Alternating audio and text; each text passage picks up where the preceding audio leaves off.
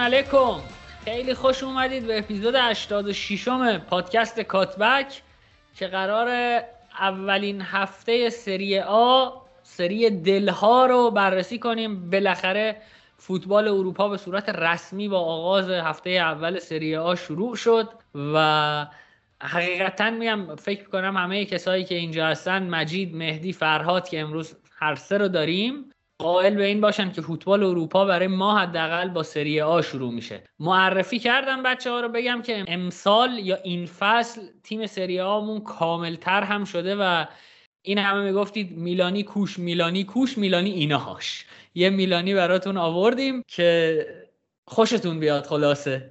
بدون فوت وقت شروع کنیم بحث ها رو. ما چون خیلی هم آدم های متواضع و کاردرستی هستیم اینتریا درست فصل قبل ما قهرمان شدیم مدافع عنوان قهرمانی هستیم خیلی کارمون درسته ولی با یوونتوس شروع می‌کنیم. روند اپیزود هم اینجوریه که چهار تیم رو توی این اپیزود بررسی می‌کنیم و انشالله بقیه تیم ها انشالله باشه برای هفته های بعدی. و اینکه بگم همین الان با این چند جمله اول از سلام علیکم و انشالله کردنم حق میدم که بگید نوید مثل آخوندا صحبت می‌کنه. مجید جان سلام. برامون از پنجره نقل و انتقالاتی یوونتوس بگو چه کار کردید؟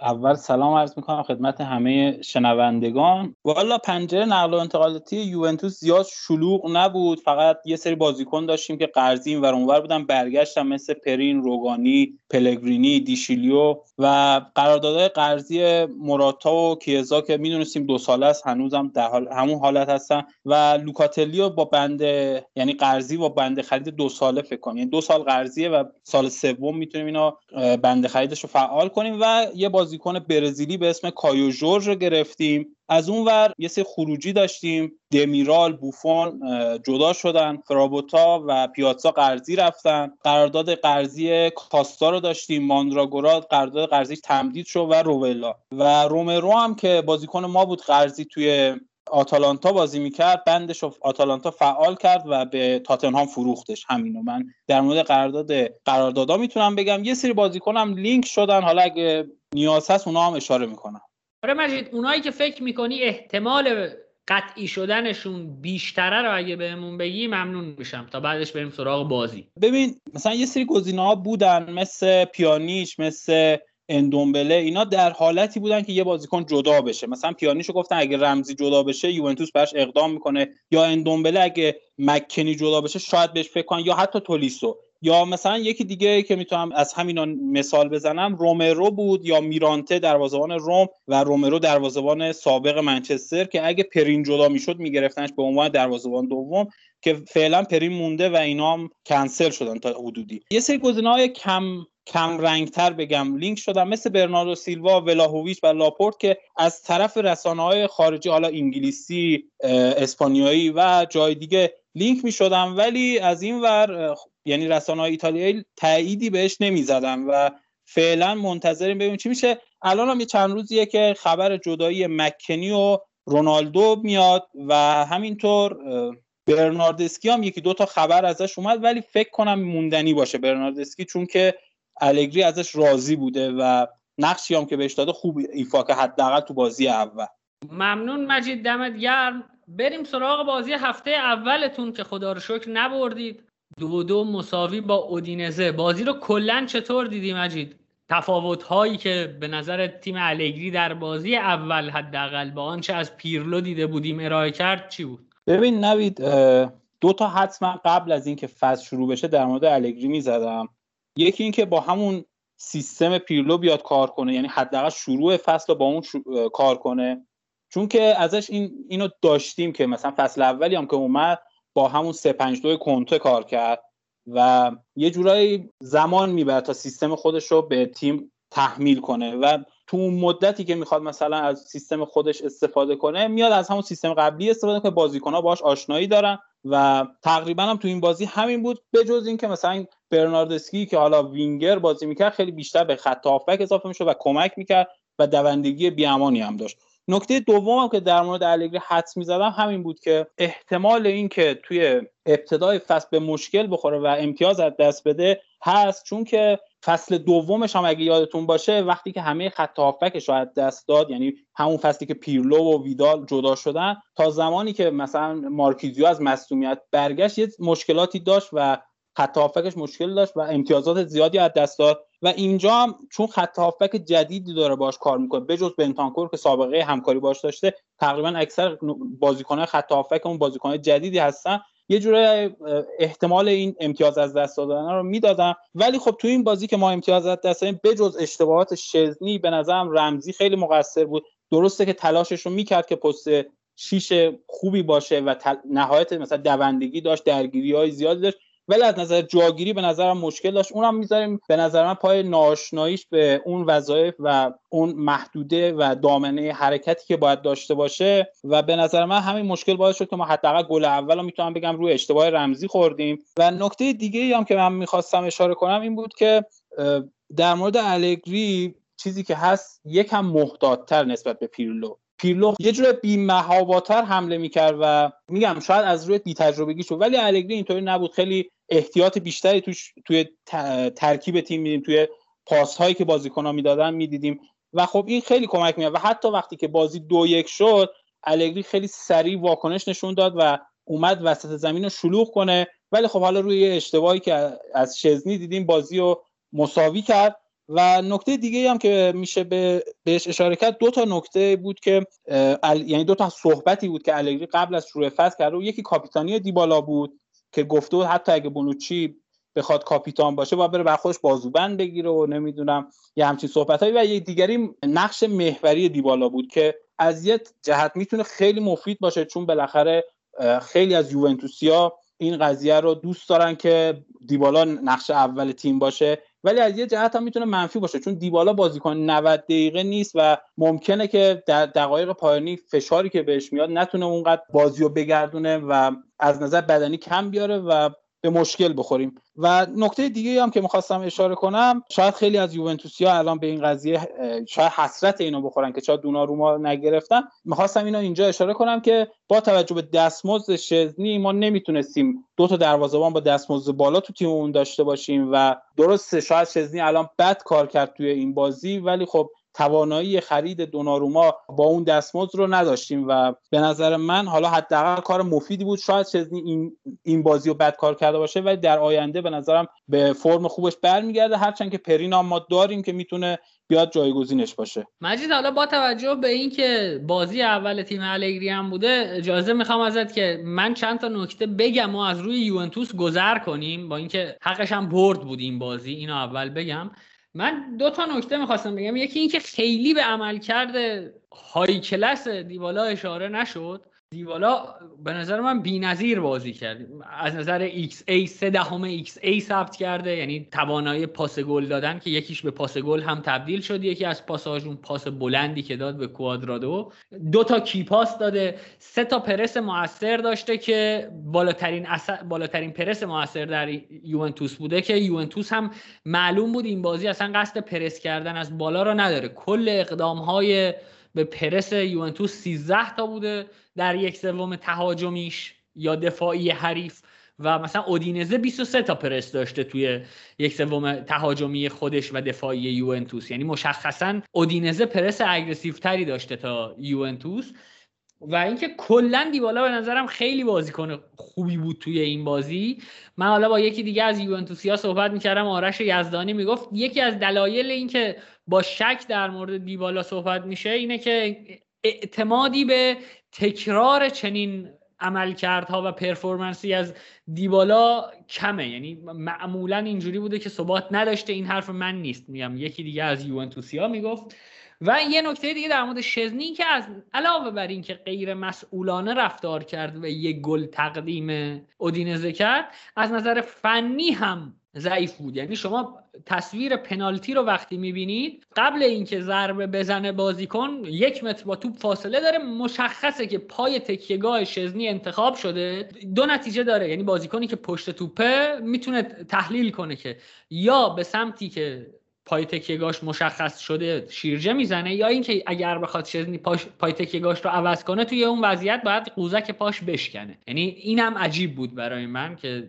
این عمل کرده داشت. مجید اگه صحبتی داری میشنویم و گذر می‌کنیم از روی یوونتوس. دو تا نکته بگم. یکی سر همون پنالتی بود که اصلا ضربه اولی که زده میشه شزنی راحت می‌تونست سیوش کنه و خیلی شاید بگم راحت توپو دو ضرب گرفت. یعنی خیلی توی این بازی اتفاق افتاد که توپایی بود که دو ضرب می‌گرفت و همون دو ضرب گرفتنش باعث شد که یه پنالتی تقدیم حریف کنه. نکته دیگه هم که می‌خواستم بگم در مورد دیبالا یکی از چیزهایی که من راستش به دیبالا اونقدر امید ندارم مسئولیتش تو برهای حساس فصله. یعنی شاید دیبالا همین عملکرد رو تو بازی های زیادی هم نشون بده. ولی اون مقطعی که نیازش داریم اکثر اوقات مصدومه و خیلی وقتا ما نتونستیم دیبالا تو همه فصل ازش استفاده ببریم. یه نکته دیگه هم از تحلیل بازی می‌خواستم بگم. باگ این سیستم 442 که حالا پیرلو استفاده می‌کنه و الگری هم داره در ادامه اون ازش استفاده می‌کنه در زمانی است که مالکیت تغییر پیدا می‌کنه و تیم حریف مالک توپ میشه و تقریبا فضای زیادی بین خط حمله و خط دفاع ما وجود داره. یعنی یکی از هافبک هایی که به عنوان دبل پیوت هست به خط حمله اضافه میشه و خب ما دو تا وینگر داریم تو خط حمله و یک مهاجم. و تقریبا اون وسط زمین یک بازیکن باید فضای خیلی زیادی رو پوشش بده که خب واقعا رمزی بازیکن این کار نیست. میگم تلاشش رو کرد. خیلی هم دونده بود ولی واقعا نه برای این پست ساخته شده و نه توانایی این کارو داره و خیلی اوقات هم به خط دفاع نزدیک می‌شد و فضا میگم خیلی فضای زیادی بود که جلوی خط دفاع ایجاد می‌شد و برای تیم حریف خیلی راحت می‌تونست از اون فضا استفاده کنه و موقعیت سازی کنه. ممنون. مجید کسایی که ما رو فصل قبلم دنبال می‌کردن می‌دونن که مجید همیشه نکته داره. یعنی ما در مورد هر بازی صحبت کنیم مجید اونو دیده و نکته داره. دمش هم گرم. بابت نکته هایی که اضافه کرد. میگم نگران نباشید که مفصل فعلا در مورد تیم ها صحبت نمیشه. توی طول فصل برمیگردیم بهشون. مطمئن باشید و تیم های کمتر مطرح هم حتما بررسی میشن. بازم میگم خیالتون راحت. اما از هر چه بگذریم سخن دوست خوشتر است. بریم سراغ آقا فرهاد و اینتر دلها. آقا فرهاد عرض ادب. آقا منم سلام عرض می‌کنم خدمت شما دوستان خوبم همه شنونده های قدیمی جدید دوستای قدیمی دوستای جدید. خوش آمد اختصاصی بگم به مهدی که در خدمتش هستیم این فصل. امیدواریم که فقط کار به کتککاری نکشه و همونطوری که مجید رو به اصطلاح تونستیم به عنوان یه یوونتوسی به عنوان یه دوست بپذیریمش. مهدی هم بتونیم بپذیریمش.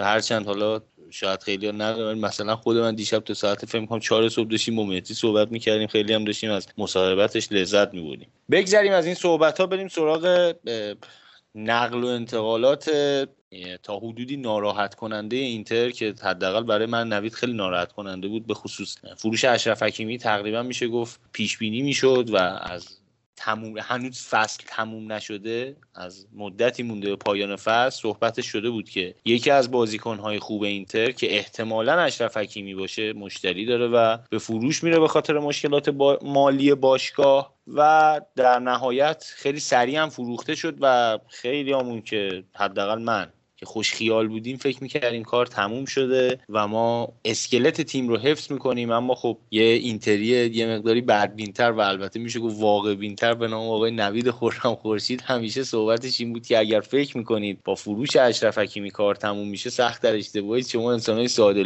هستید و بعد از اینکه لوکاکو واقعا فروخته شده و خیلی خودم تعجب کردم و ناراحت شدم. فهمیدم که واقعا من یه هوادار ساده لوح اینترم ولی خب به هر شکل اتفاقاتی بود که افتاد. لوکاکو خودش هم دلش می‌خواست بره ظاهرا هم به خاطر دستمزدی که بهش پیشنهاد شده بود هم به خاطر اینکه خیلی دلش می‌خواست دوباره برگرده به چلسی جایی که ازش شروع کرده بود. یه جورای خودش رو به اونها ثابت بکنه و توی لیگ برتر انگلستان که در حال حاضر یکی از معتبرترین لیگ ها و حداقل میشه گفت پربیننده ترین لیگ های دنیاست بتونه خودش رو نشون بده و اونجا بتونه افتخاراتی دست پیدا کنه. همچنین اینکه رویای هر بازیکنی واقعا فتح لیگ قهرمانان دیگه بازیکنی که توی اروپا داره تو باشگاه های اروپا داره بازی می‌کنه رویاش همینه.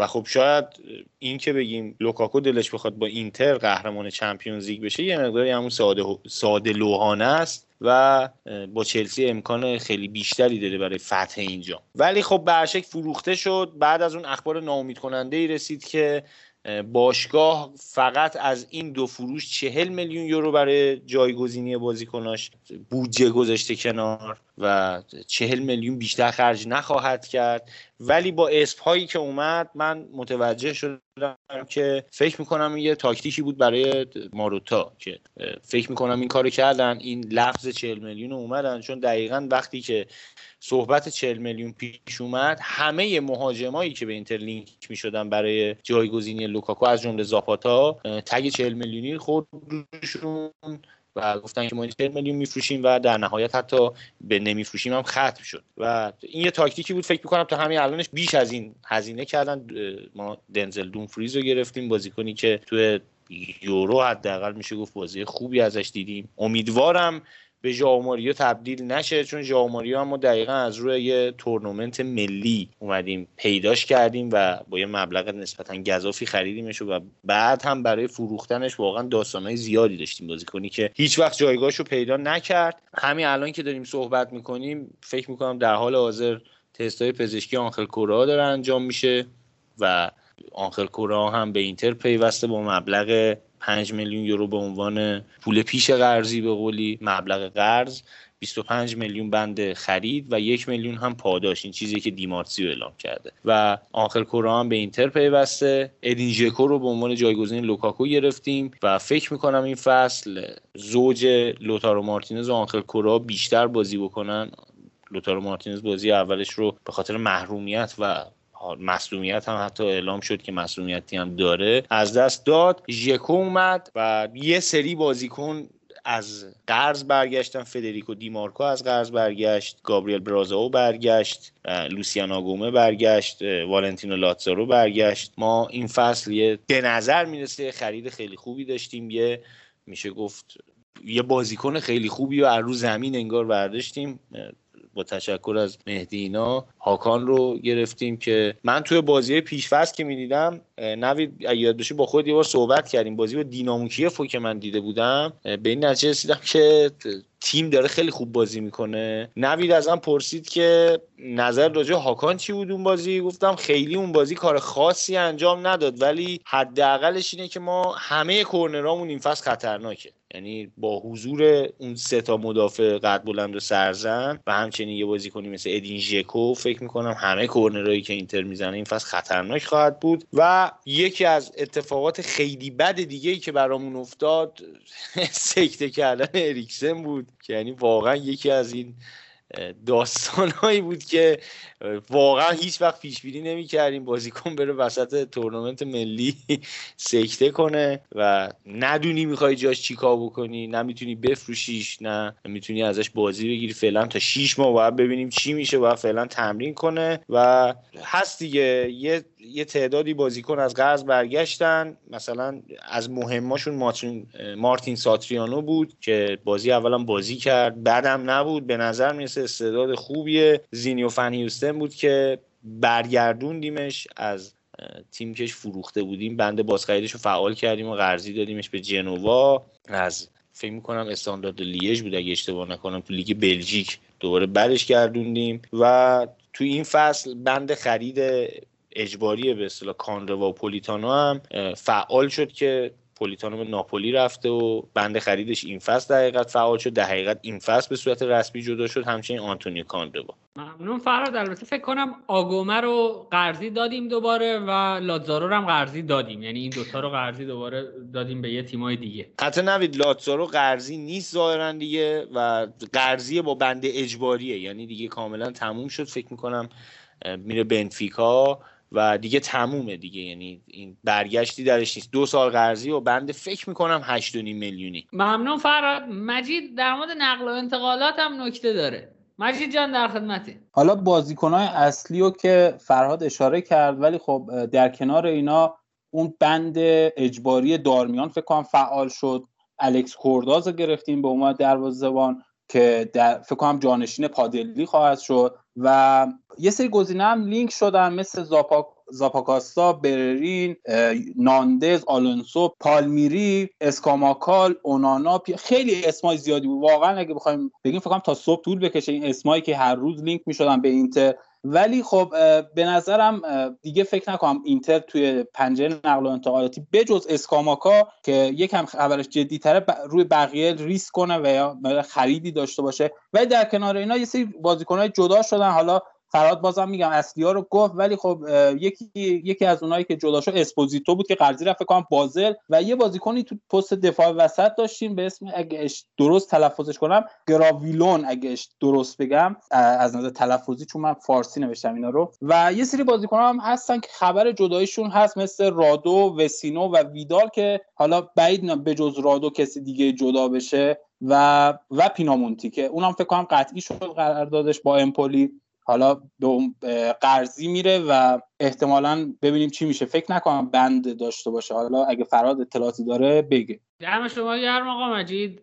بریم سراغ فرهاد دوباره با بازی اینتر. فرهاد خلاصه برامون بگو بازی رو چطوری دیدی؟ اولین عملکرد اینزاگی رو چطوری ارزیابی می‌کنی روی نیمکت اینتر؟ فقط قبلش بگم در راستای نقل و انتقالات که شعار بنده همیشه اینه که این ما رو تا ویتراست. ما با آقای ماروتا اعتماد داریم. آقا فراد در خدمتتونیم. حالا اول راجع به اون نقل و انتقالاتی که مجید گفت پینامونتی رفته بدون بنده خرید و همین امشب پرواز کرد ظاهرا به سمت امپولی و برای اونها باید این فصل. حالا امیدوارم این پینامونتی که قرار الان چهار پنج سالی هست که قراره یه استعداد فوق العاده از توش در بیاد اونجا بهش فرصت بازی برسه. بازیکنی که در حال حاضر ظاهرا خیلی کیفیت لازم برای بازی توی یه تیم بزرگ ایتالیا یا حتی یه تیم بزرگ اروپایی حتی نداره. باید ببینیم چی میشه. به شخصه خیلی بهش امیدوار بودم ولی هر روز داره امیدم کم رنگتر میشه. انگار بیش از اینکه استعداد خاصی داشته باشه بازیکن پر سر و صداییه. به خصوص به خاطر بازیهایی که برای تیم جوانان ایتالیا انجام داد خیلی روش حساب می‌شد. ولی توی تیمای بزرگسالان هنوز عملکرد خیلی خاصی نداشته. در شرایطی که بازیکنی مثل اسپوزیتو که مجید ازش اسپورت توی بازی ها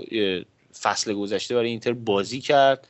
فصل دو فصل گذشته معذرت می‌خوام. بازی کرد برای اینتر زیر نظر کنته و بعد هم نبود انصافا. حالا نمیشه گفت فوق العاده بود ولی نشون داد می‌تونه اگه یه ذره بهش اعتماد بشه. نه اینکه بازیکن فوق العاده باشه ولی به عنوان استعداد جوان میشه بهش اعتماد کرد. بریم سراغ بازی. بازی که اینتر 4 جنوا رو بود قبل از هر چیز این رو باید اشاره بکنم که بیش از اینکه اینتر تیم خوبی باشه تو این بازی جنوا تیم بدی بود. واقعا تیم بدی بود و فکر می‌کنم هیچ برنامه‌ای دو سه بار حتی احساس کردم که می‌تونستن حملات خوبی رو روی دروازه اینتر تریزی بکنن اما انگار خودشون هم نمی‌دونستن توی زمین می‌خوان چیکار بکنن و آقای بالاردینی هنوز نتونسته تیمش رو اونطوری که باید به اصطلاح کوچ بکنه مربی که بیشتر عمرش رو بیشتر عمر کوچینگش رو در حقیقت دستیار بوده و حالا به صندلی بزرگتری رسیده و قرار سرمربی تیم باشه. حالا خودش هم به در حال کسب تجربه است. ولی خب چیزی که توی بازی اینتر خیلی به چشم می اومد پاس های ریز مثلث های پرتعدادی که اینتریا تشکیل می‌دادن به خصوص تو مرکز زمین.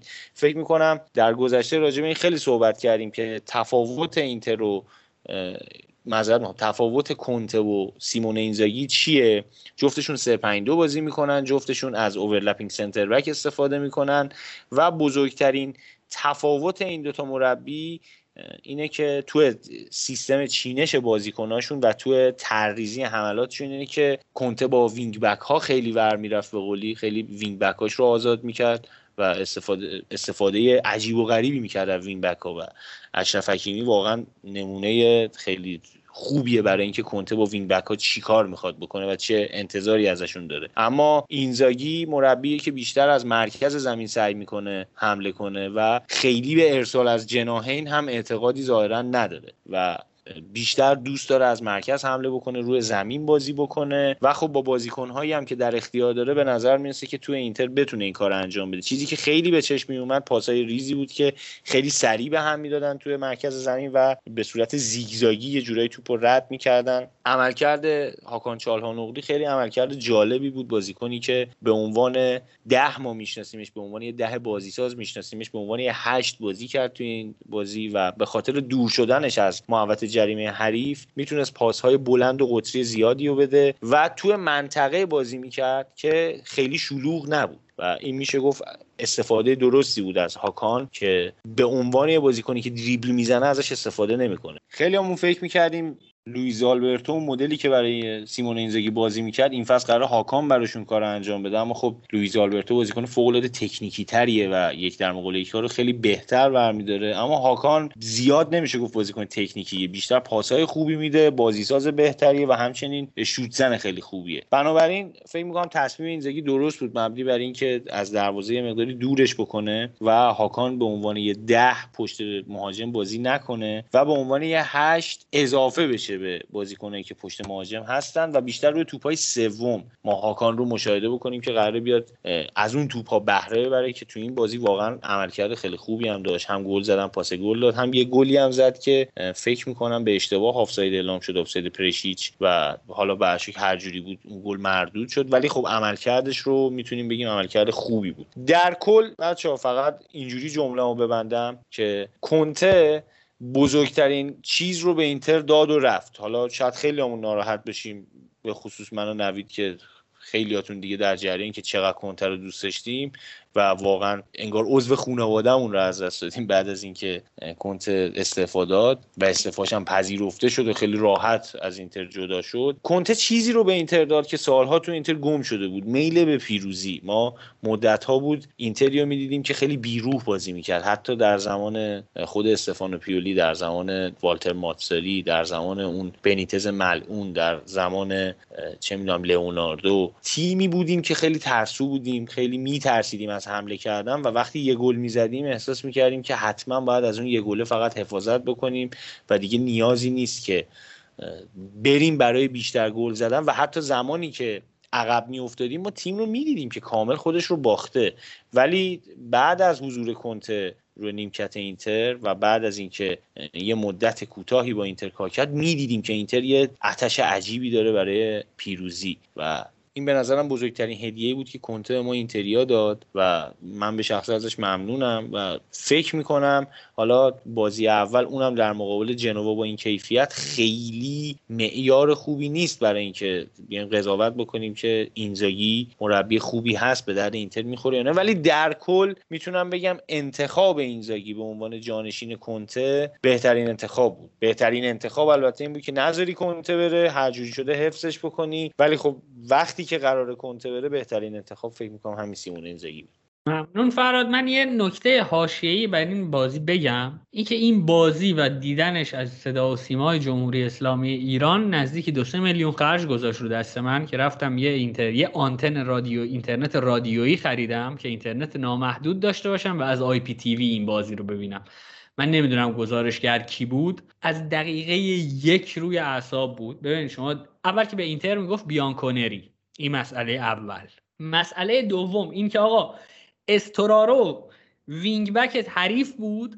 دقیقه 71 رفت بیرون. دقیقه 77 ساتریانو اومد توی بازی و تا دقیقه 90 به ساتریانو می‌گفت استورارو و این سوال براش پیش نمیمد اون بازیکن جنوا که رفته بیرون چرا باید برای اینتر بیاد تو؟ من این اینم نفهمیدم.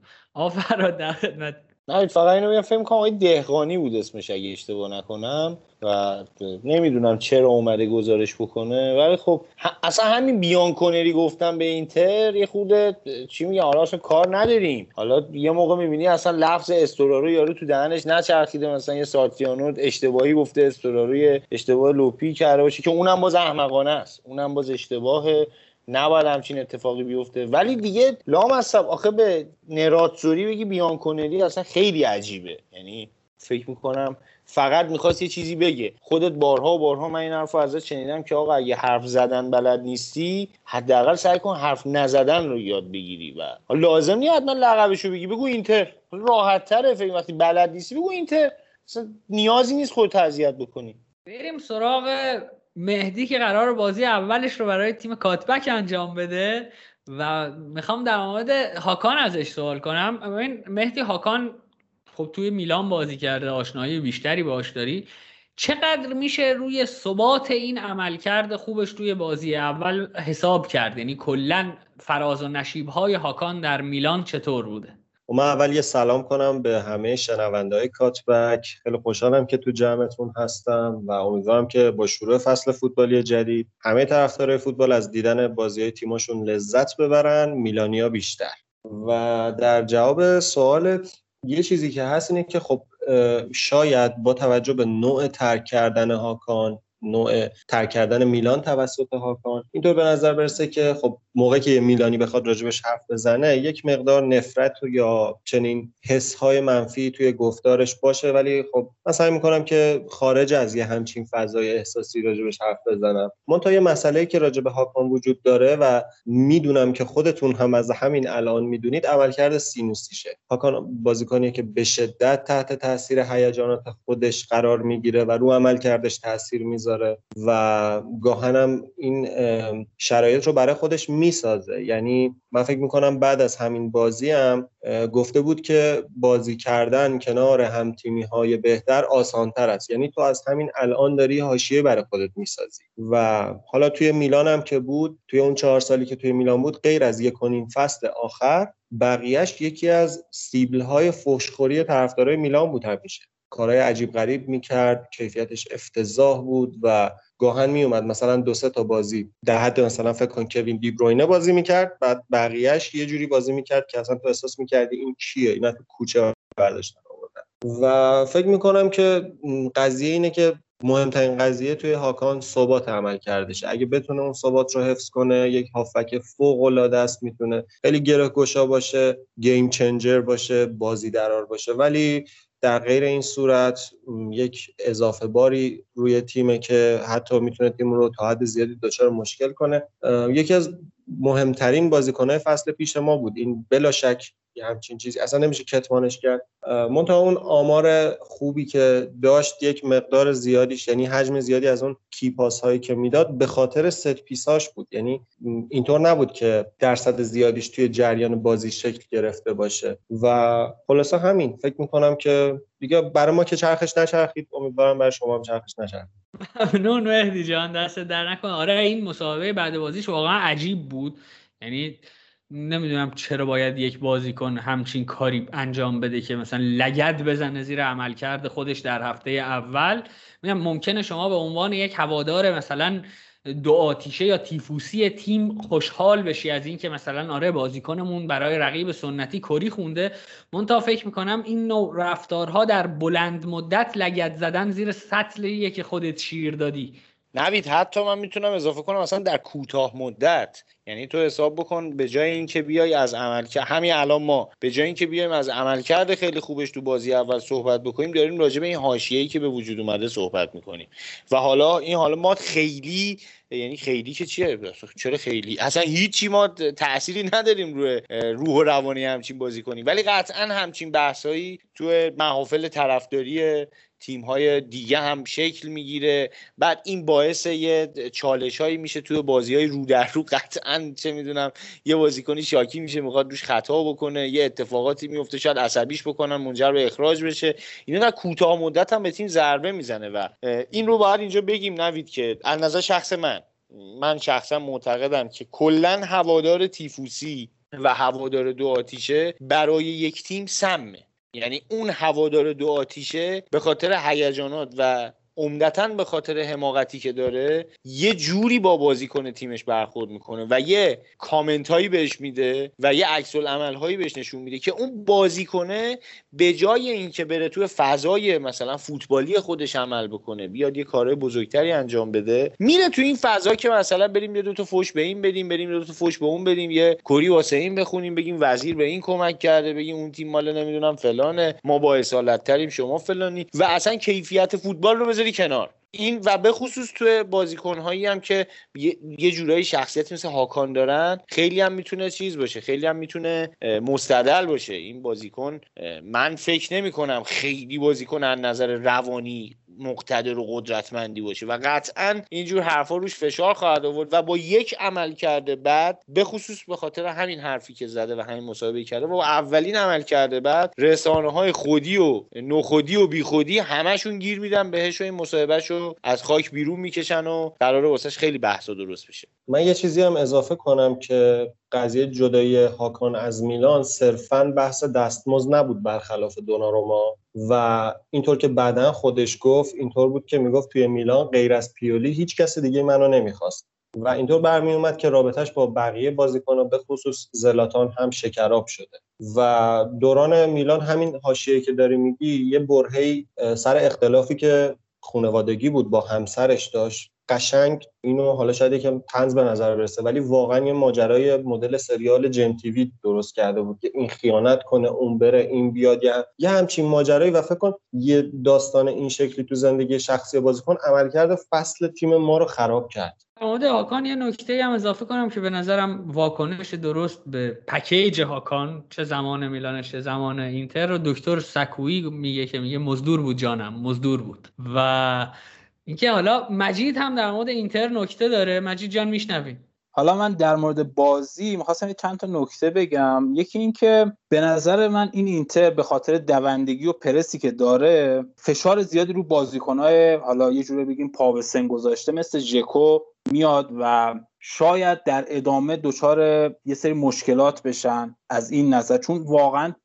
دونده و با پرس خیلی شدیدی بازی می‌کردن نکته دیگه که می‌خواستم بگم با توجه به اینکه شرح وظایف هجومی به هاکان و بارلا داده میشه وظایف بروزوویچ به عنوان پستشیش خیلی سنگین میشه و به نظر من بروزوویچ اون هافبکی نیستش که اینزاگی بپسنده برای اون پست و اون توانایی رو نداره و شاید در ادامه این یه باگ بشه واسه اینتر. هرچند که تو این بازی هم خیلی موقعیت دادم به جنوا از همون منطقه و یه سری میگم شاید زود باشه واسه قضاوت ولی به نظر من این می‌تونه مشکل باشه واسه اینتر. نکته دیگه هم که در مورد اینتر می‌خواستم بگم تنوعی بود که تو حملات این تیم می‌دیدیم. شاید خیلی با این حرفم مخالف باشم ولی اینزاگی به نظر من نسبت به کنته از نظر تاکتیکی تنوع بیشتری داره. حداقل مثل کنته دوگ نیست. و شاید این قضیه خیلی کمک کنه به اینتر در ادامه فصل که حداقل دستش واسه حریفا رو نشه. ولی خب بازم میگم تیم شاید هفته اول و نباید به این زودی قضاوتش کنه.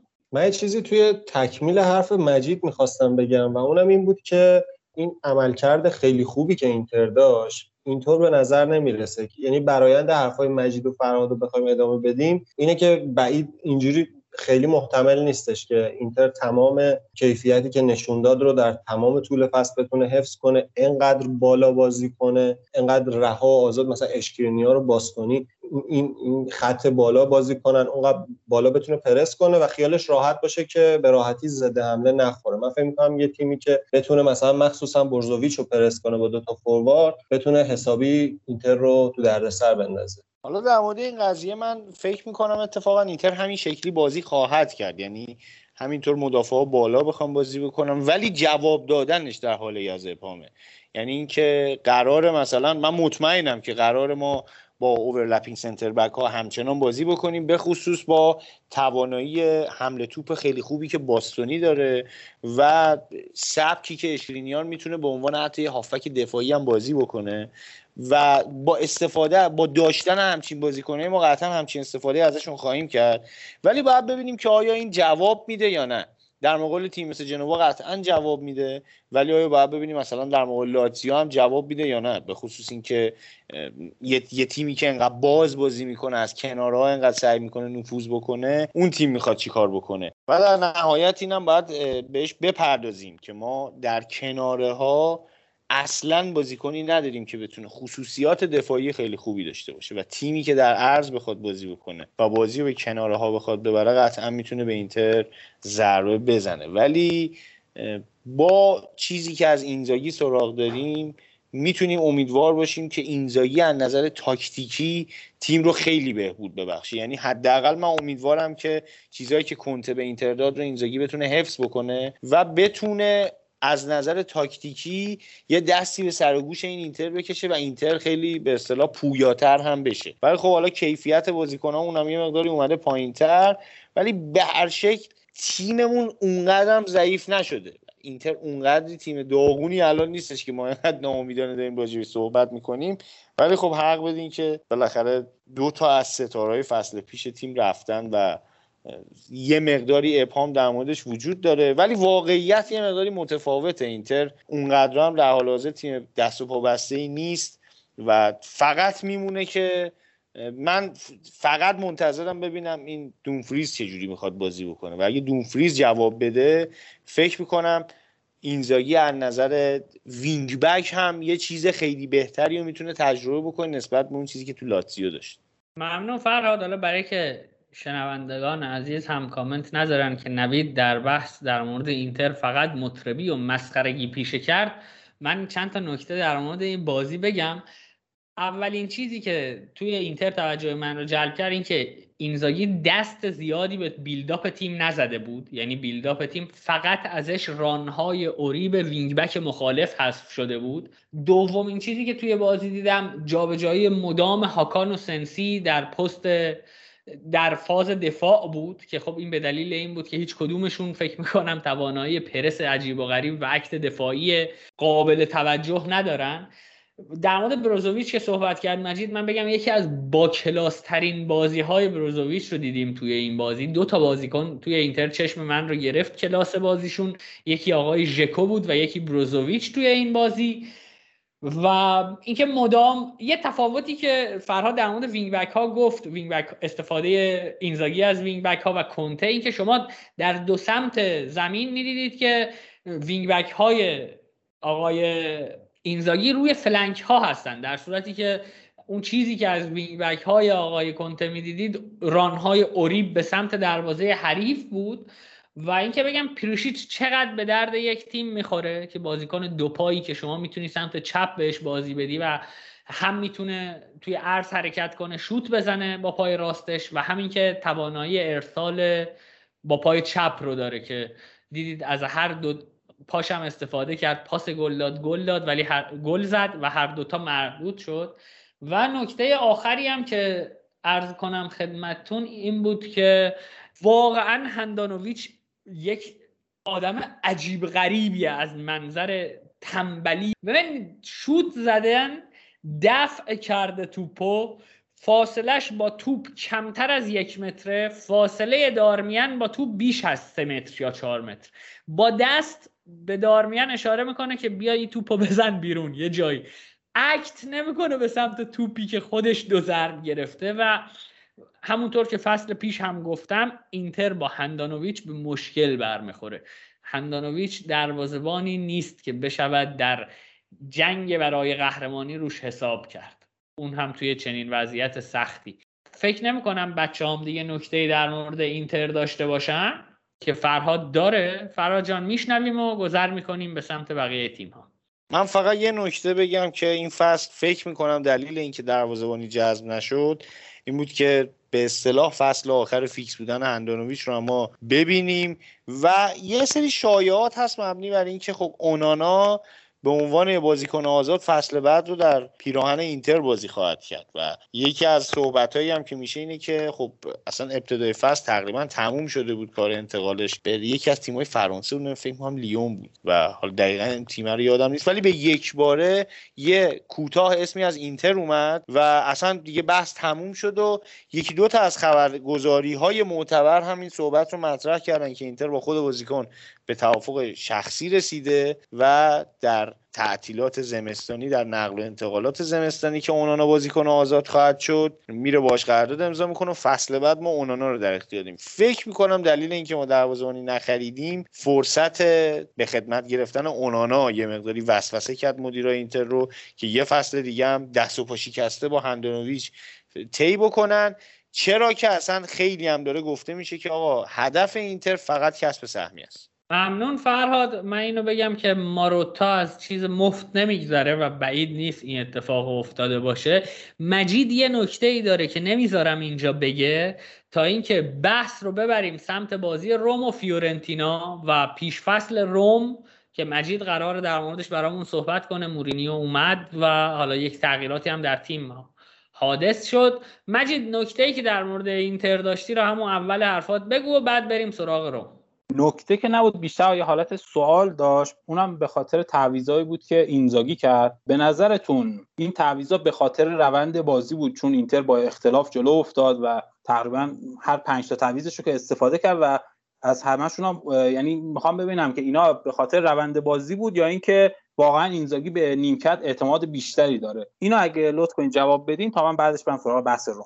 مجید فکر می‌کنم بذاریم این مسئله رو بازی های بعدی روشن کنه. و چون اینتر احتمالا دیگه سه هیچ جلو نمیفته بذار حد نزنیم تا یه روزی در مورد این قضیه متقن حرف بزنیم. فقط خودت یادت باشه که این بحث رو توی اپیزودهای بعدی مطرح کنیم. روم پنجره خیلی شلوغی داشت نسبتا و مهمترین نقل و انتقالاتش به نظر مربیشون بود که رفتن مورینیو رو آوردن. ولی خب در کنار خرید مورینیو رفتن ابزار مورینیو هم یه جوری آوردن. تو دروازه خب روم چند فصلی بود بعد از فروش آلیسون به مشکل خورده بود دروازه‌بان اونقدر مطمئنی نداشت. رفتن پاتریسیو رو آوردن هرچند که اولسن هم از قرارداد قرضیش برگشت ولی از اون ور پاولو لوپز جدا شد. توی خط دفاع بند خرید ایبانس ایبانس رو فکر کنم اجباری بود فعال شد. انزونزی برگشت از قرارداد قرضیش.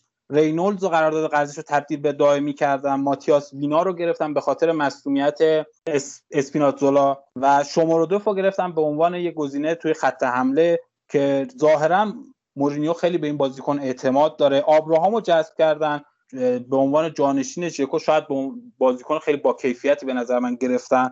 و قرارداد مایورا رو کومبولا هم که قرضی بود فکر کنم برای فصل دوم تمدید شد و برای ببینیم حالا در ادامه این بند خریدشون رو فعال می‌کنن یا نه. ولی خب یه سری گزینه های دیگه هم بهشون لینک شدن مثل لنگله مثل زوما که نشون میده که این تیم توی خط دفاع دنبال یه بازیکن میگرده و همینطور یه سری بازیکن برای حالا پست هافبک بهشون لینک شد مثل پیانیش مثل لوفتوسچیک مثل زکریا که حالا فکر کنم لوفتوسچیک جدیتر باشه چون زکریا مثل اینکه داره قراردادش رو تمدید می‌کنه.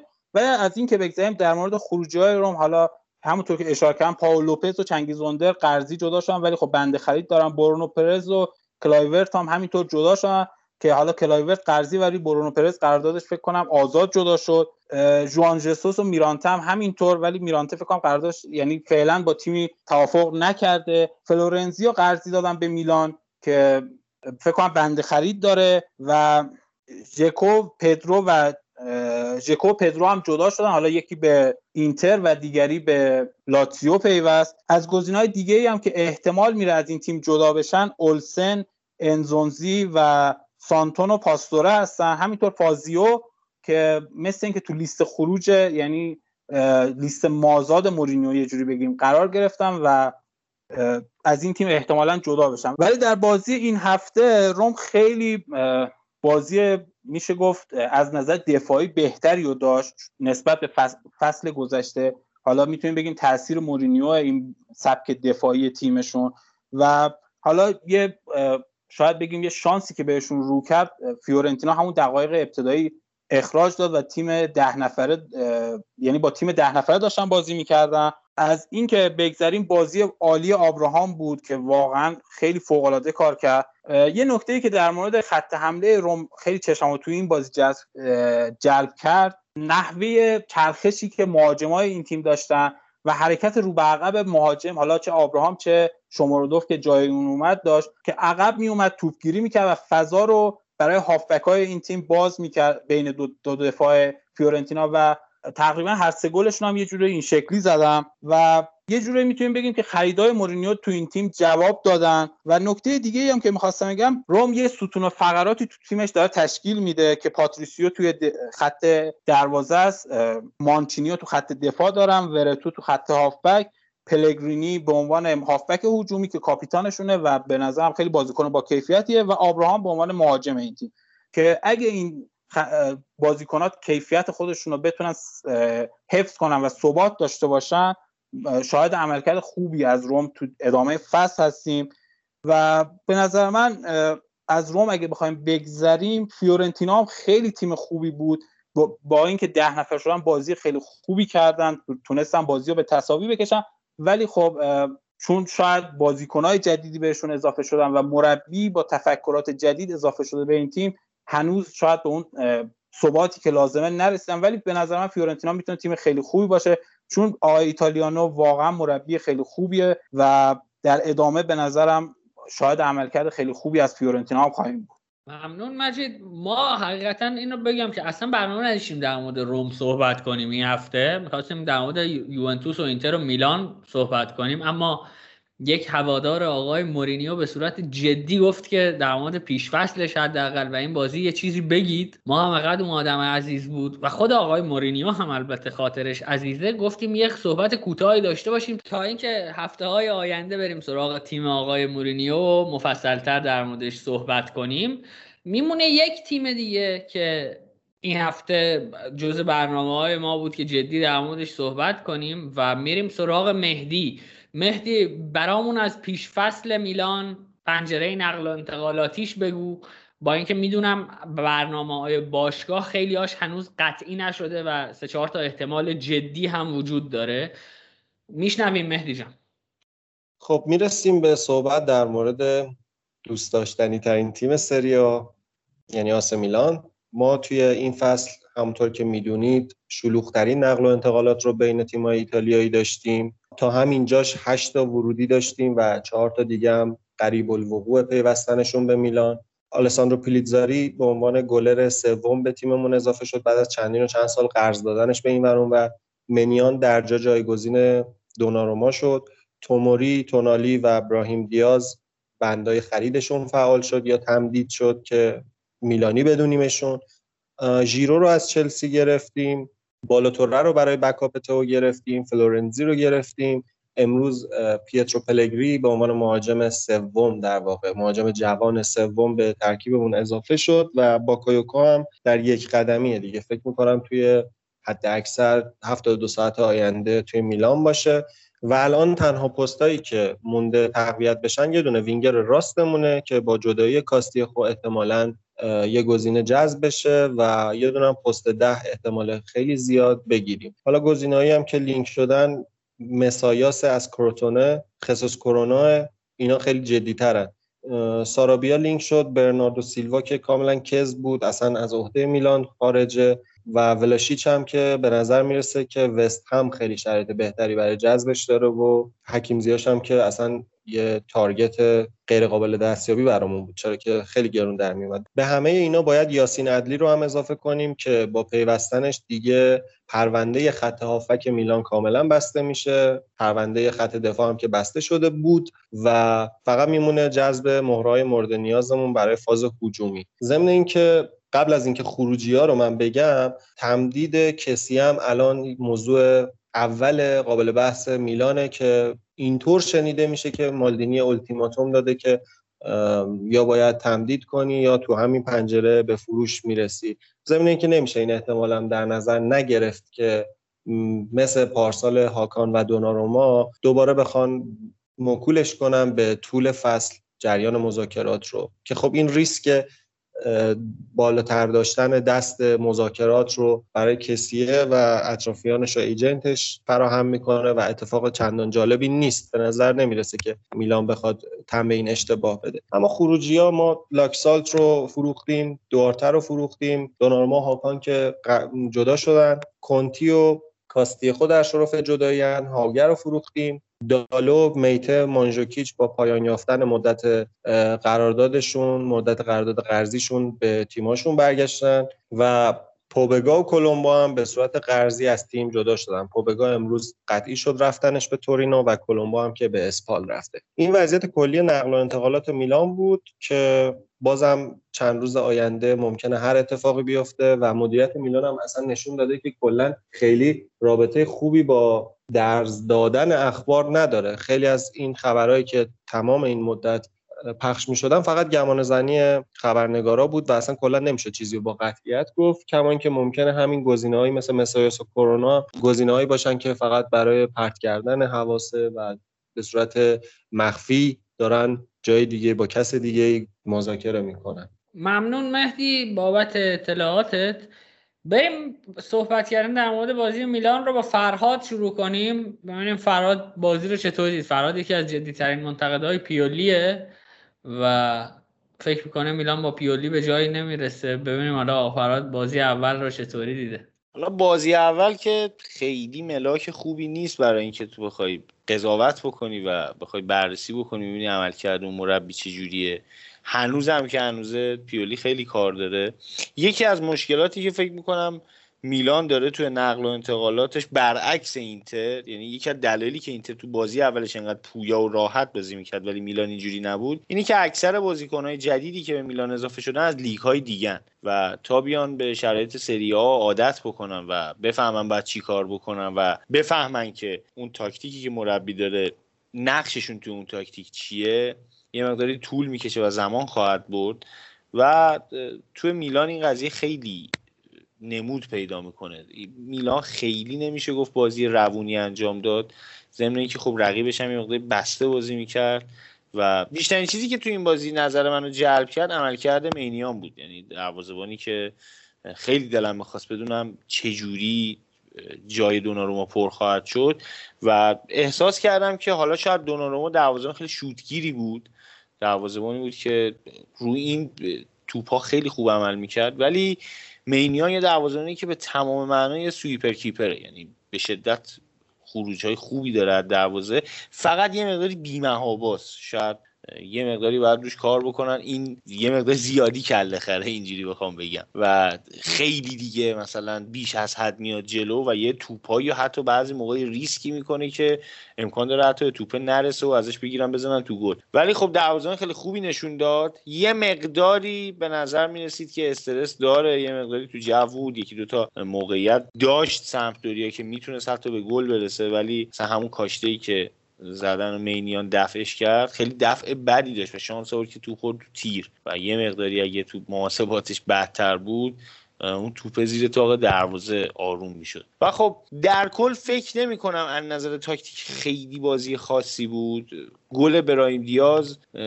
گلی بود که روی یه سری, سری سلسله اشتباهات به ثمر رسید و باز توی این گل رد پای مینیان رو می‌شد دید. مینیانی که خیلی خوب شروع مجدد می‌کرد و خیلی خوب پاس می‌داد پشت دفاع حریف که قطعا فکر می‌کنم توی بازی های آینده با دیدن همچین عمل کردی از مینیان سعی می‌کنن اون فضاها رو یه مقداری پوشش بهتری بدن که نتونه اونقدر راحت پشت دفاع بندازه. یه چیزی هم که نظرمو جلب کرد عملکرد لیاو بود که فکر می‌کنم واقعا تو finishing مهدی اصلا خیلی کلنگه تو finishing. یعنی اون توپه که مینیان انداخت پشت دفاع و این رسید دستش هیچکی به جز لیاو و برخواله رو نمی‌تونست اون توپه رو گل نکنه. من یه همچین نظری دارم راجع به این. توپ اون واقعا باید گل می‌شد. یه توپی که کاملا تو شرایط تک به تک رسید دست بازیکن و انقدر مکس کرد و انقدر لفتش داد که برشک اون توپ از دست رفت و حالا عملکرد دروازه‌بان حریف هم بود. ولی در کل خب یا حتی گل برایم دیاز هم اگه دروازه‌بان سمتوری مقدار امیل آدرو یه مقداری بهتر عمل می‌کرد یه مقداری تمرکز بیشتری داشت اون گل شاید به ثمر نمی‌رسید. به هر شکل به نظرم خیلی بازی خوبی برای قضاوت نیست که بدونیم این فصل میلان می‌خواد چیکار بکنه. قطعا تو هفته دیگه من فکر می‌کنم خیلی بیشتر حرف داشته باشیم راجبش. نکته بگم و بعد بریم سراغ خود مهدی که در مورد عمل کرده میلان برامون صحبت کنه. دو تا اتفاق چشم من گرفته بود. یکی اینکه آقا ما از کالابریا بی دلیل تعریف نمی کنیم توپ مرده رو تبدیل به گل کرد کالابریا. یک توپ مرده رو زنده کرد و تبدیل به گل کرد. دوم اینکه انگار من میلان رو احساس می‌کردم که میرر کردی. این بازی کالابریا بالا و تو هرناندز عقبتر بود و عجیب بود برام و جالب بود که زمانی هم که می‌خواد کالابریا رو حرکت بده و باز کنه روی غیر قرینه بودن ترکیبش دوباره تاکید داره. فرهاد یه نکته کوچیک بگه بریم سراغ مهدی. بحثی که از سر تئو فکر می‌کنم به خاطر این بود که احساس می‌کردن کاندروا از اون ور می‌تونه نفوذهای بهتری داشته باشه و کار درستی هم بود که کاندروا رو اونور آزاد نداشتن. درست خیلی نمی‌تونی بازیکن فوق ای باشه ولی برای یه تیم مثل سمپدوریا بازیکنی مثل کاندرو تجربه ای که داره و توپایی که می‌تونه بریزه رو دروازه خیلی می‌تونه خطرناک باشه. فکر می‌کنم دلیل اینکه تئو عقب بازی می‌کرد همین خب دقیقا نکته هایی که گفتید کاملا به نظر منم درسته. میلان ترکیب پایه 4 2 3 1 رو تو این بازی اجرا کرد. من خودم شخصا انتظار داشتم که ترکیبش 4 4 2 باشه. چون توی بازی آخر پیش فصل در برابر پاناتینایکوس همین ترکیب 4 4 2 داشت و دقایقی از بازی با والنسیا و رئال هم همینو تست کرده بود.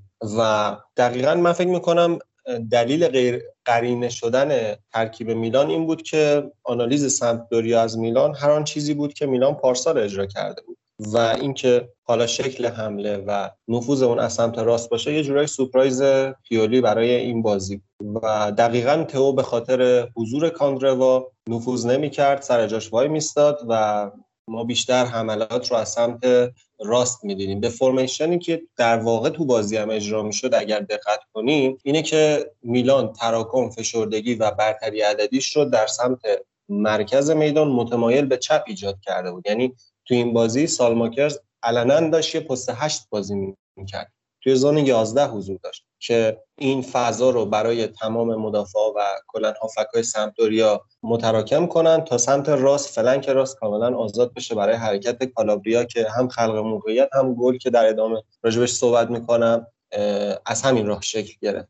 ضمن اینکه ما باید این قضیه رو هم مد نظرمون قرار بدیم به نظرم که عملکرد سالماکرز و تونالی و کرونیچ تو این بازی خیلی خوب بود. درسته که برخلاف رویه معمول میلان بود. چون ما دو تا از مهرهای اصلیمون توی خط هافک یعنی کسی و بن ناصر رو نداشتیم و این باعث می‌شد که ما بیشتر از سالماکرز و تونالی ریکاوری ران ببینیم. مشارکتشون توی فاز دفاعی رو ببینیم و کرونیچ هم جایگیری های خیلی خوبی داشت. خیلی از ضد حمله رو خونسا کرد یا توپگیری ها قطع توپای مورد نیاز میلان برای ضد حمله نخوردن رو به درستی انجام راجع به پاسهای بلند منیان دقیقا نبودن به ناصر فکر می‌کنم که عمده ترین دلیلش بود چون ما معمولا بیلداپ میلان رو به این شکل می‌بینیم که توپ با مدافع و بعد به بن ناصر یا کسیه انتقال پیدا می‌کنه شکل می‌گیره و بن ناصر به خصوص با اون قابلیت دریبلینگش با قابلیت پرسکوریزیش می‌تونه که توپ رو به یه خط جلوتر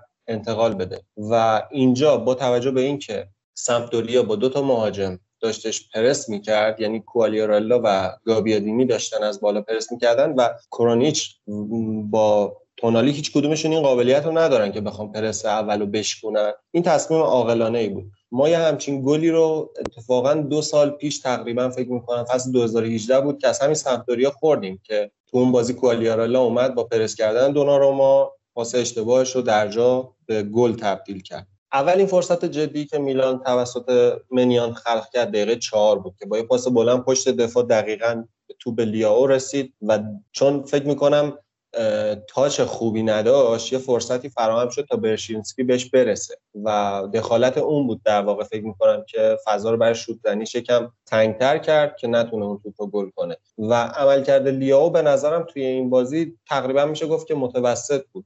از یه نظرهایی پیشرفت کرده بود. مشارکتش تو دفاع نسبت به فصل پیش خب بیشتر بود. من می‌دیدم که برمیگرده عقب و تو پرس شرکت می‌کنه. ولی غیر از یه ارسالی که توی دقیقه 14 انجام داد و ژیرو و تونالی نتونستن هیچ کدومشون قطعش کنن کار خاص دیگه ای نکرد. اما راجع به گل که دقیقه 9 به ثمر رسید قضیه این شکلی بود که هم ژیرو هم لیو هم سالماکرز وسط زمین بودن. دو تا دفاع وسط سمتوریا یعنی کولی و یوشیدا به همراه برشینسکی دفاع راستشون نزدیک به این ستا بودن و براهیم دیاز هم اصلا قبل پشت مرکز زمین نزدیک به اکدال بازی می‌کرد. سمت راست فقط یه آجلو وجود داشت و کالابریا که توپ رو ارسال کرد. کالابریا دوید و تونست توپ رو بگیره. این باعث شد که کلی دفاع وسطشون رها کنه. اون بازیکنهایی که مارک کرده بود به سمت کالابریا بیاد و در واقع یوشیدا به چسب به ژیرو.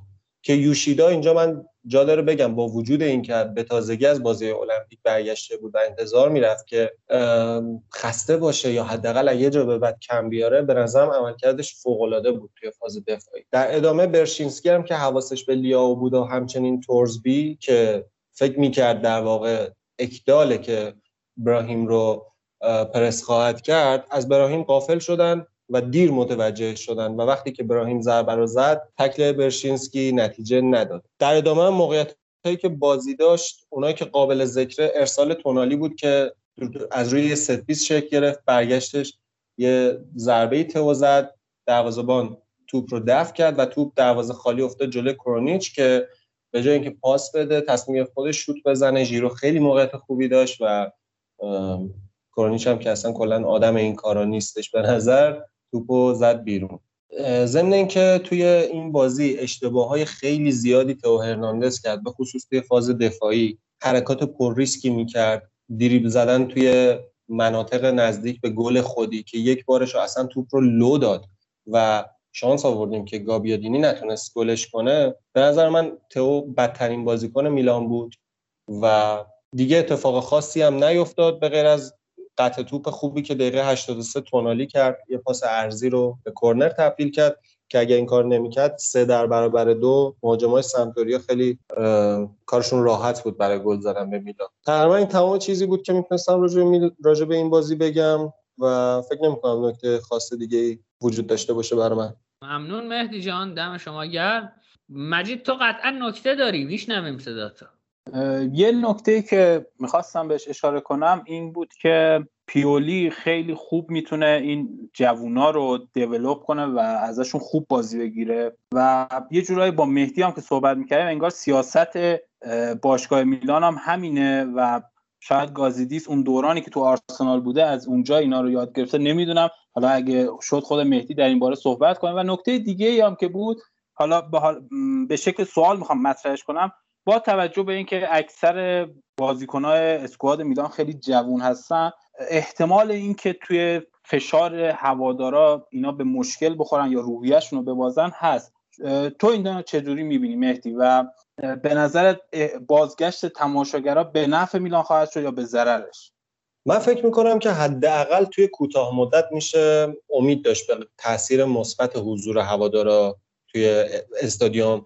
کما اینکه توی فصل گذشته هم با وجود تمام محدودیت هایی که به خاطر کرونا وجود داشت هوادارا خیلی خوب داشتن از تیم حمایت می‌کردن توی بازی با اینتر بازی با یوونتوس و همچنین بازی با آتالانتا که اتوبوس تیم همراهی می‌کردن یا بیرون ورزشگاه تجمع کرده بودن و به هر شکل تو اون بازی ها میلان نتایج خوبی گرفت و ها قشنگ از این قضیه استقبال می‌کردن. همشون بهش تقریبا واکنش مثبت نشون دادن و فکر می‌کنم برای هواداره میلان همین برگشتن به چمپیونز لیگ بزرگترین مایه افتخار و حمایت از بازیکنهای تیم باشه. فکر می‌کنم تا وقتی که بحران جدی به وجود نیاد حداقل این حمایت قطع نشه و طبیعتا این حمایت باعث تاثیر مثبت روی بازیکن خواهد شد. آه راجع به بازی من یه نکته ای که یادم رفته بود بگم این بود که سویچ کردن دقایق آخر ترکیب به 352 یکی دیگه از قضایایی بود که به نظرم قابل توجهه و توی کنفرانس مطبوعاتی هم پیولی بهش اشاره کرد. با نام بردن از رومانیالی که گفت مایه شرمه که یه همچین بازیکنی با این کیفیت رو روی نیمکت بچینیم و الان ابزار متنوعتری داریم میلان قوی تری داریم امسال و قرار نیستش که فقط محدود به اجرا کردن سیستم 4 2 3 1 باشیم. فکر می‌کنم این خیلی محتمل باشه که با وجود مهاجمای زیاد و همچنین خط دفاع و هافبک مطمئنتر نسبت به سالهای گذشته سیستم 352 رو هم ببینیم به کرات توی میلان. مخصوصا برای وقتایی که قرار نتیجه حفظ بشه. فلورنزی رو هم فراموش نکنه البته.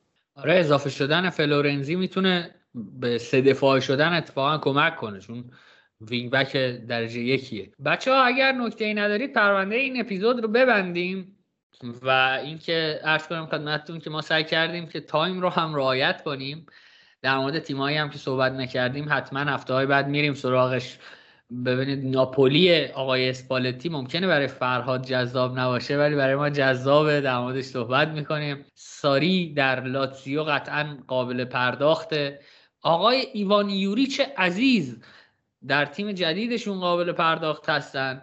خیلی تیم داره سری ها که توی هفته های آینده سراغشون میریم. دیگه هم نیاز نیست بریم آخر اپیزود حرفای نوید رو بشنویم. همینجا خدمتتون عرض می‌کنم. دو تا نکته می‌خواستم عرض کنم. یکی اینکه ما توی سسوت اسپورت یه کار جدید راه انداختیم به نام سسوت آرت که هر طرحی دلتون بخواد می‌تونید روی تیشرتاتون چاپ کنید. از این طریق اگر خریدی هم انجام بدید کاتبک هم منتفع میشه. اینم این نکته اول. نکته دوم این که از خود سسوت اسپورت با کد تخفیف کاتبک C K چقدر وقت بود spell ش نکرده بودم. می‌تونید تخفیف بگیرید روی خریداتون. و نکته بعدی که نکته آخرمون هم هست خدمتتون ارز کنم که ما همچنان لینک حمایت مالیمون پابرجاست و می‌تونید از اون طریق حمایت مالی کنید که 100 درصد پول ها 100 درصد پول ها صرف امور خیریه و در کیس فعلی صرف خرید تبلت میشه. تا پایان مرداد ماه ما تونستیم چهار تا تبلت برای کودکان استان بوشهر که خانواده هاشون وسعشون نمی‌رسه برای خرید این کالا خریداری کنیم و تا پایان شهریور هم به این کارمون ادامه بدیم. آقا فراد هم یه صحبتی داره و بعدش خداحافظی می‌کنیم قبل از اینکه بخوایم خداحافظی بکنیم جا داره یه اظهار ناراحتی بکنیم و یه اظهار انزجاری بکنیم از این داستان که ما امروز داریم سعی می‌کنیم کمک کنیم به افراد بیبزاعت که مثلا برای تحصیل بچهشون نیاز به یه تبلت یه گوشی چیزی دارن ولی وسعشون نمی‌رسه بخرن. ما در سالیان گذشته شاید 20 سال پیش مثلا می کمک می‌کردیم گلیزون می‌کردیم یکی بتونه خونه بخره مثلا. بعد کم کم رسید به کمک هزینه خرید اصلا کلا خرید جهیزیه مثلا برای چه می‌دونم یه زوج جوان. بعد کم کم شد به کمک هزینه خرید جهیزیه همینجوری اومده پایین اومده پایین اومده پایین رسیده به تبلت و فکر می‌کنم طی چند ماه آینده کار به جایی برسه که ما مجبور شیم مثلا بگیم این کمک هایی که شما می‌کنید میره برای خانواده های بی که نمی‌تونن هویج بخرن مثلا. و واقعا یه مقداری وضعیت بدی بر جامعه به اصطلاح حاکم شده. وضعیتی که واقعا ترسناکه. خیلی آدمایی که تو زندگیمون داریم می‌بینیم از فرداشون مطمئن نیستن نه فردای زنده بودنشون. خیلی آدم ها رو دارم می‌بینم که از بیماری و اینها نمیترسن ولی از خرجی که بیماری روی دستشون می‌ذاره میترسن. این خیلی اتفاق بدیه که یه نفر براش مهم نباشه که جونش از دست میده یا نمیده. ولی ترسش فقط از اینه که یه موقع اگه مثلا زن و بچهش مریض بشن پول نداره خرج اونها رو بده. و این بخواد باعث رعایت کردن بشه خیلی اتفاق بدیه. امیدوارم هرچه سریعتر یه یه شکل دیگه ای زندگیمون ادامه پیدا بکنه. یه, یه جور دیگه ای بشیم. و به شخص من واقعا حالم به هم می‌خوره از این شرایط که خاک بر سر ما کنن که من به خاطر محیط شغلیم. صبح تا شب باید نگاه بکنم ببینم الان مثلا ساعت 15 و 35 دقیقه دلار چنده ساعت 16 و مثلا 12 دقیقه دلار چنده. و همه چیز به ساعت و لحظه رسیده و خیلی جا خنده داره. با دوستامون و همکارامون شوخی می‌کنیم که خدا رو شکر امروز گرون نشد مثلا لامپ فلان. و امیدوارم هرچه سریعتر یه اتفاقی بیفته به هر شکلی. یعنی اگه قرار از ماورا بهمون کمک بشه بشه. اگه قرار خودمون عوض بشیم بشیم. هر اتفاقی قراره بیفته بیفته. ولی واقعا این شرایط نجات پیدا بکنیم. چون فکر می‌کنم بدترین چیز برای یک انسان اینه که امیدش رو از دست بده.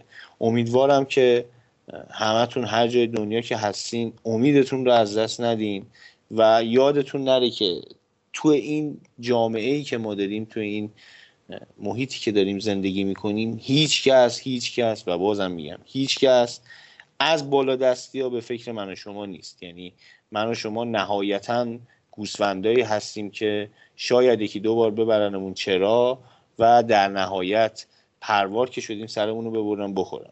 اگر سودی برای کسی نداشته باشیم به هیچ عنوان کسی دوستمون نداره. کسی به خاطر خودمون برامون کاری نمی‌کنه. و فقط همدیگر رو داریم. امیدوارم که حتی در خفا حتی در محیط خانواده حتی بین دوستا هر جوری که می‌تونید اصلا لازم نیست فقط واسطه کار خیر ما باشیم. هر جوری که می‌تونید یه مقداری هوای همدیگر رو داشته باشین. اگر صابخونه این چه می‌دونم سعی نکنین هفت برابر کره خونه رو بالا ببرین. می‌دونم اون صابخونه بالاخره خرج داره ولی بالاخره اون دستش بیشتر به دهنش می‌رسه. ما کسی رو به جز خودمون نداریم دیگه. هر جوری می‌تونیم به هم دیگه کمک بکنین. امیدوارم که جای دیگه کسی هم دست شما رو بگیره. دم دیگرم آقا فرات همه حرفا رو گفتی دیگه. ادامه ندم. فقط همون دو خواسته همیشگی. اگر فکر بکنید کاتبک محتوای مفیدیه به دوستانتون معرفیش کنید و اینکه ما رو بیرحمانه نقد کنید. تا بیرحمانه جواب بدیم. جفتمون از این گفتگوی بدون تعارف سود کنیم. خیلی مخلصیم. خدا نگهدار.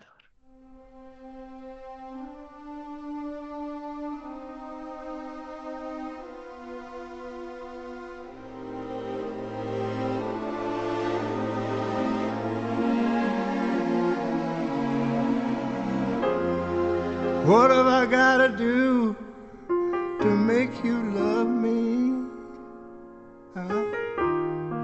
What have I got to do to make you care? What do I do when lightning strikes me? And I wake up and find that you're not there. What have I got to do to make you want me? Mm-hmm. What have I got to do to be heard? What do I say when it's all over?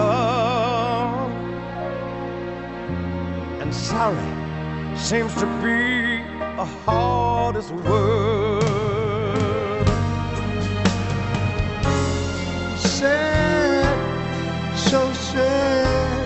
It's a sad, sad situation. And it's getting more and more absurd. It's sad, so sad. Why can't we talk it over? Oh, it seems to me that sorry seems to